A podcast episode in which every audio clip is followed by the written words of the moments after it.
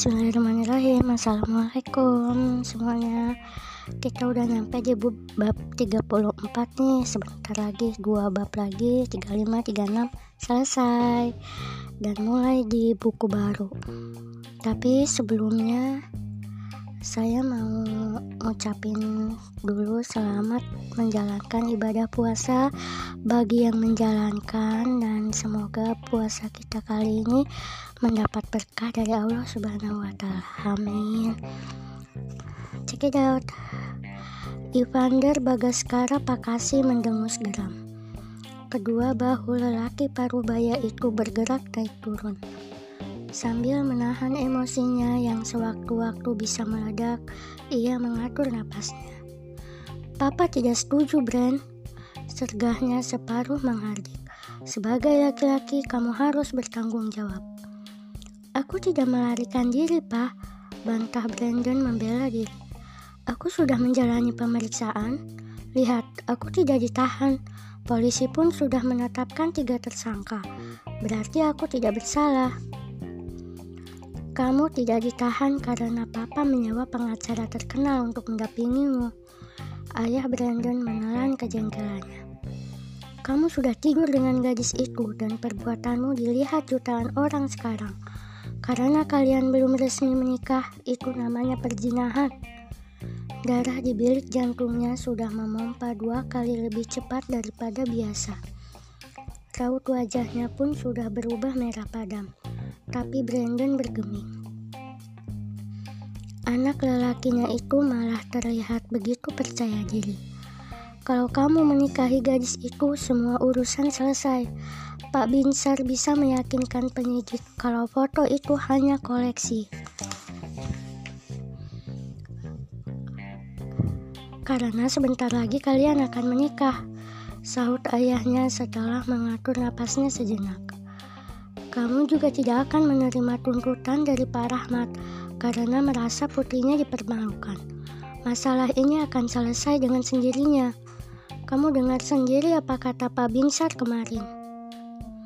Lanjutnya kemudian dengan nada lebih rendah, setengah membujuk sambil menyodorkan sebuah map berisi berkas-berkas yang sudah siap ditanda tangani. Sudah hampir seminggu Ivan berada di Jakarta. Karena urusan Brandon, ia terpaksa harus meninggalkan pekerjaannya di Singapura. Ia sibuk mencari beberapa pengacara terbaik untuk anaknya. Bukan itu saja, ia juga mendatangi Rahmat, mencoba mendiskusikan jalan keluar terbaik supaya kedua anak mereka tidak sampai dijebloskan ke penjara. Tapi seminggu berada di sini, ia merasa Brandon tidak menanggapi kasus ini sebagai sesuatu yang sangat serius. Padahal, klien-klien perusahaan event organisernya perlahan-lahan sudah mulai menarik diri. Beberapa dari mereka malah sudah membatalkan kontrak dengan alasan tidak logis. Hukuman penjara mungkin saja sebentar lagi menunggunya. Tapi pengacara itu hanya ingin kasus ini cepat selesai sehingga papa bisa cepat-cepat bayar dia. Brandon bersikukuh dengan pendiriannya, membuat ayahnya kian gergetan. Map biru yang disodorkan ayahnya itu tidak diliriknya sama sekali. Pak Binsa dan tim pengacara yang lain sedang berjuang supaya kamu tidak dijebloskan ke, ke penjara. Bentak ayahnya hilang kesabaran. Aku yakin aku tidak bersalah, tugas Brandon keras kepala. We were just having fun, suka sama suka. Aku yakin dia juga sudah pernah melakukannya dengan orang lain. Ia sudah mengulangi kalimat itu kesekian kalinya. Mereka memang melakukannya, ia tidak membantah bukan? Tapi menikahi Jesslyn, ia sama sekali tidak memikirkannya. Membayangkannya saja ia enggan. Brandon, Ivan mengatukkan rahangnya dengan gemas. Kenapa kamu tidak dengarkan papa sekali ini saja? Bentaknya naik darah. Apa tidak cukup kamu bikin semua orang ikut stres soal satu ini?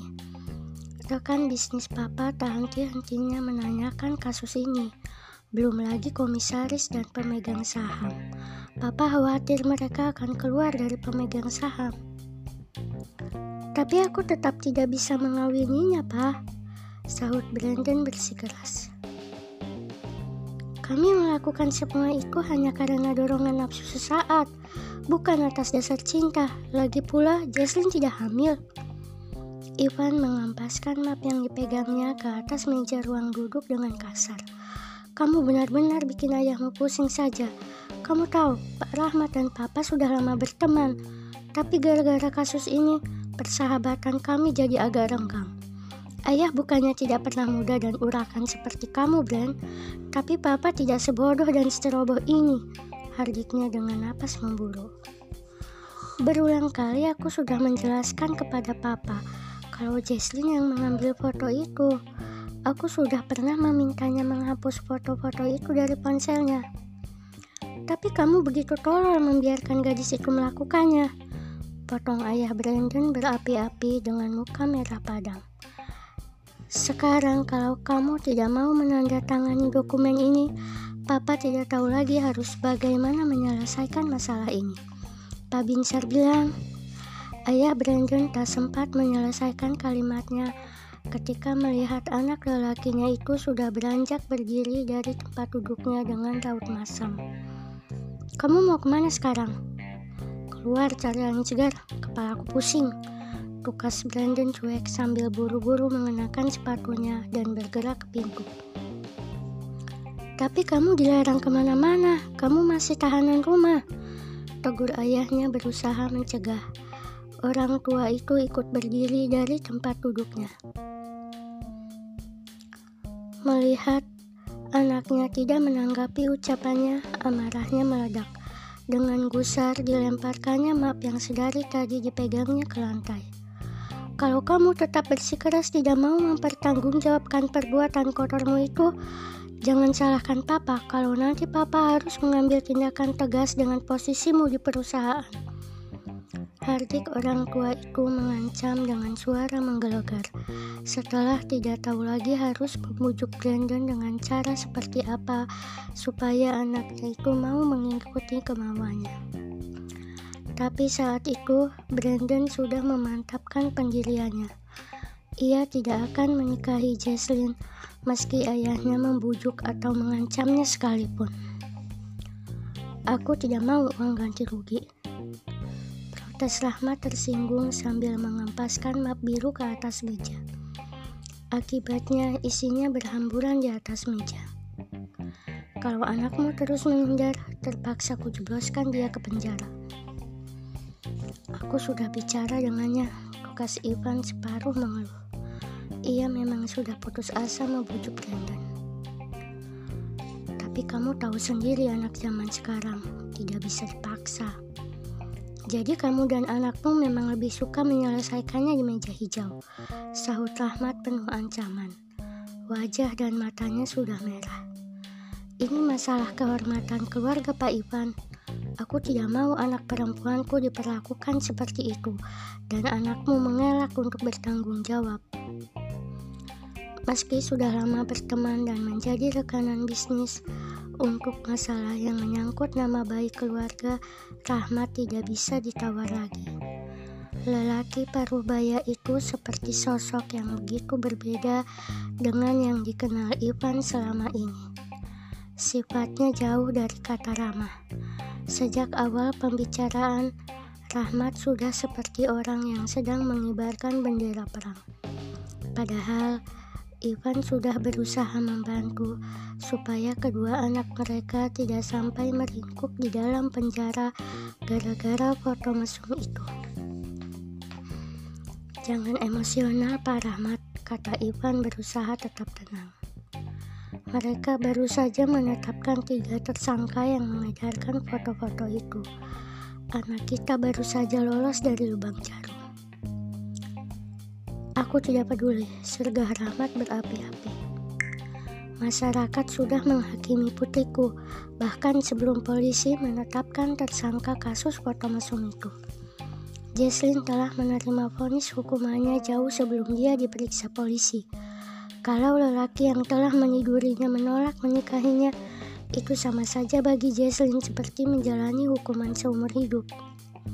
Sebagai orang tua, meskipun aku tidak punya anak perempuan, aku bisa mengerti bagaimana perasaanmu. Aku akan terus mencoba membujuk Brandon menikahi putrimu. Gumam Ivan tulus bersamaan dengan helaan napas panjangnya. Rahmat mengganggu, membuang napas dan memandang lelaki di hadapannya dengan ekspresi dingin. Kamu tahu aku tidak main-main soal ini, Pak Ivan. Kalau Brandon tetap bersikeras, aku akan mempertaruhkan semua yang aku punya untuk membuatnya menyerah. Pagi itu Rahmat bangun kesiangan. Semalaman ia bekerja di ruang kerjanya sampai larut malam. Ia menyelesaikan pekerjaannya yang sempat terbengkalai karena selama berminggu-minggu sibuk dengan kasus yang menimpa putrinya. Polisi telah menetapkan tiga tersangka, yaitu penjaga toko yang mereparasi laptop Jesslyn yang rusak, sekaligus mengumumkan kalau putrinya terbukti tidak bersalah. Berita itu tentu saja membuatnya sedikit bisa bernapas lega. Meskipun ia masih harus berkonsultasi dengan pengacara untuk menjerat pemuda itu dengan dakwaan hukum kalau ia menolak untuk bertanggung jawab. Putrinya tidak bereaksi mendengar keputusan itu. Raut wajahnya tetap muram seperti biasa. Sejak foto itu beredar di mana-mana, Jesslyn memang berubah. Tawa riangnya tak lagi terdengar. Keceriaan seperti terampas begitu saja dari hidupnya. Ia juga jarang keluar rumah. Ia enggan pergi ke mana-mana. Bahkan, Jesslyn tidak membantunya di kantor. Teman-teman Jesslyn yang dulu mengikuti ke mana pun gadis itu pergi sepertinya mengucilkannya. Kondisi fisik putrinya itu juga cukup mengkhawatirkan. Ia terlihat kurus sekali, matanya cekung, parasnya pucat seperti orang kekurangan darah. Menyadari perubahan yang mengkhawatirkan itu, Rahmat akhirnya memaksa Jesslyn pindah ke rumahnya di daerah pinggiran Jakarta. Pikirnya, dengan tinggal bersama ayahnya, putrinya itu tidak merasa sendiri lagi. Setidaknya, kalau perlu seseorang untuk mencurahkan isi hatinya, ia bisa bercerita kepada ayahnya. Tapi Rahmat keliru besar. Rumahnya yang jauh dari keramaian malah membuat putrinya itu kian terpuruk dalam kesedihan. Lokasinya yang jauh dari mana-mana malah membuat Jesslyn merasa terisolasi. Akibatnya, setiap hari ia hanya menghabiskan waktu di dalam kamar. Ia meminta pembantu mengantarkan makan pagi dan siang ke kamar. Jesslyn baru keluar dari kamarnya untuk makan malam bersama ayahnya. Itu pun karena diminta oleh ayahnya untuk makan bersama di meja makan. Rahmat tidak mengetahui kondisi psikis putrinya sudah sangat mengkhawatirkan. Sampai akhirnya pagi itu ia menemukan putrinya terkulai tak sadarkan diri dengan nadi tangan teriris di betap kamar mandi dalam genangan air yang sudah bercampur darah. Rahmat begitu terkejut sekaligus terpukul melihat kondisi putrinya, hingga ia terhuyung dan hampir jatuh terpeleset kalau sebelah tangannya tidak menarik tirai yang tergantung di betap. Di lantai kamar mandi yang penuh dengan percikan darah, ia menemukan kertas yang berisi permintaan maaf dan curahan hatinya kepada Brandon. Setelah hampir 10 menit, dokter dan para medis di UGD berusaha menyelamatkan nyawa Jesslyn Dokter kepala yang bertugas di sana menghampirinya dengan tahu muram. Seperti disambar petili siang bolong, Brandon mendengar berita kematian Jesslyn. ia memang tidak pernah benar-benar mencintai gadis itu. Ia juga masih tetap dengan pendiriannya untuk tidak menikahi Jesslyn. Tapi keputusan gadis itu untuk mengakhiri hidupnya membuat Brandon benar-benar terpukul. Om Rahmat menuduhnya sebagai pembunuh. Ia menggugat Brandon sebagai orang yang harus bertanggung jawab tapi pihak kepolisian tidak bisa meneruskan laporan tersebut karena tidak ada bukti Brandon mengakibatkan kematian putrinya. Dengan kematian Jesslyn, Rahmat juga tidak bisa menuntut Brandon untuk menikahi putrinya lagi. Kasus bunuh diri putri tunggal pengusaha garmen yang cukup terkenal itu memang begitu heboh. Hampir setiap hari media massa memberitakan kejadian bunuh diri tersebut. Brandon benar-benar terpuruk dalam kesedihan dan ketidakberdayaan.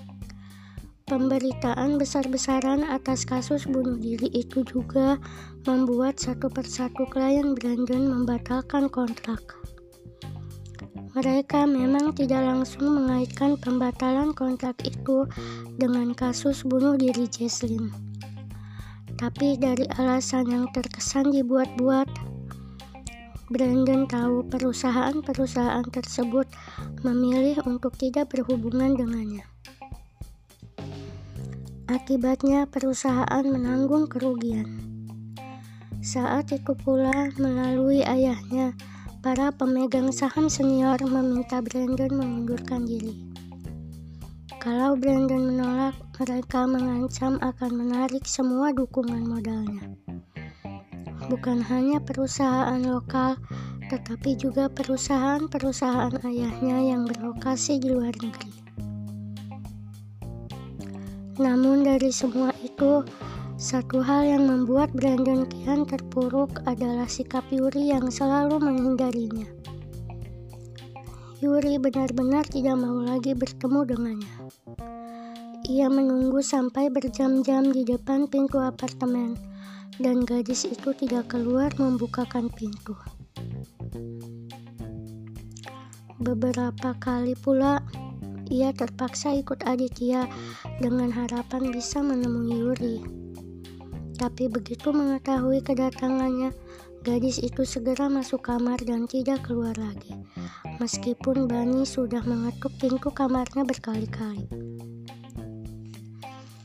Kesedihan dan keterasingan tersebut membuat Brandon benar-benar terpuruk, sehingga ia kembali ke kebiasaan lamanya. Ia melarikan semua kegundahan hatinya dengan menenggak berbotol-botol minuman keras. Setiap malam ia nongkrong di klub malam supaya tidak bertemu dengan orang-orang yang dikenalnya. Brandon sengaja memilih klub-klub malam yang tidak terlalu ramai di pinggiran kota. Ia baru meninggalkan klub malam dini hari. Seringkali penjaga klub harus mencarikan taksi untuk mengantarnya pulang karena Brandon sudah tidak mungkin menyetir mobilnya sendiri. Ketika berbotol-botol minuman alkohol itu belum bisa mengobati rasa penis, rasa penatnya, ia mulai melirik tawaran seorang penjaga klub malam yang mengenalkan obat-obatan terlarang. Mula-mula Brandon memang sedikit ragu. Tapi ketika tubuh dan pikirannya terasa ringan dan nikmat setelah mengonsumsi zat-zat adiktif itu, ia mulai menikmatinya supaya efeknya kian dahsyat. Brandon mencampur berbagai jenis obat-obatan itu dan menggunakannya sekaligus. Karena obat-obatan itu bisa memberikan sensasi yang demikian hebat, sedikit demi sedikit ia mulai menambahkan dosis. Sampai suatu malam, Brandon ditemukan dalam keadaan tidak sadarkan diri dalam taksi yang membawanya pulang ke rumah. Alhamdulillah selesai pembacaan bab 34 yang kayaknya terkesan terburu-buru ya maafin ya teman-teman kalau pembacaannya kurang enak didengar dan ada suara-suara lain yang mengganggu. Tapi saya harap kalian semua yang mendengarkan uh, tetap setia mendengarkan sampai habis. Terima kasih. Assalamualaikum.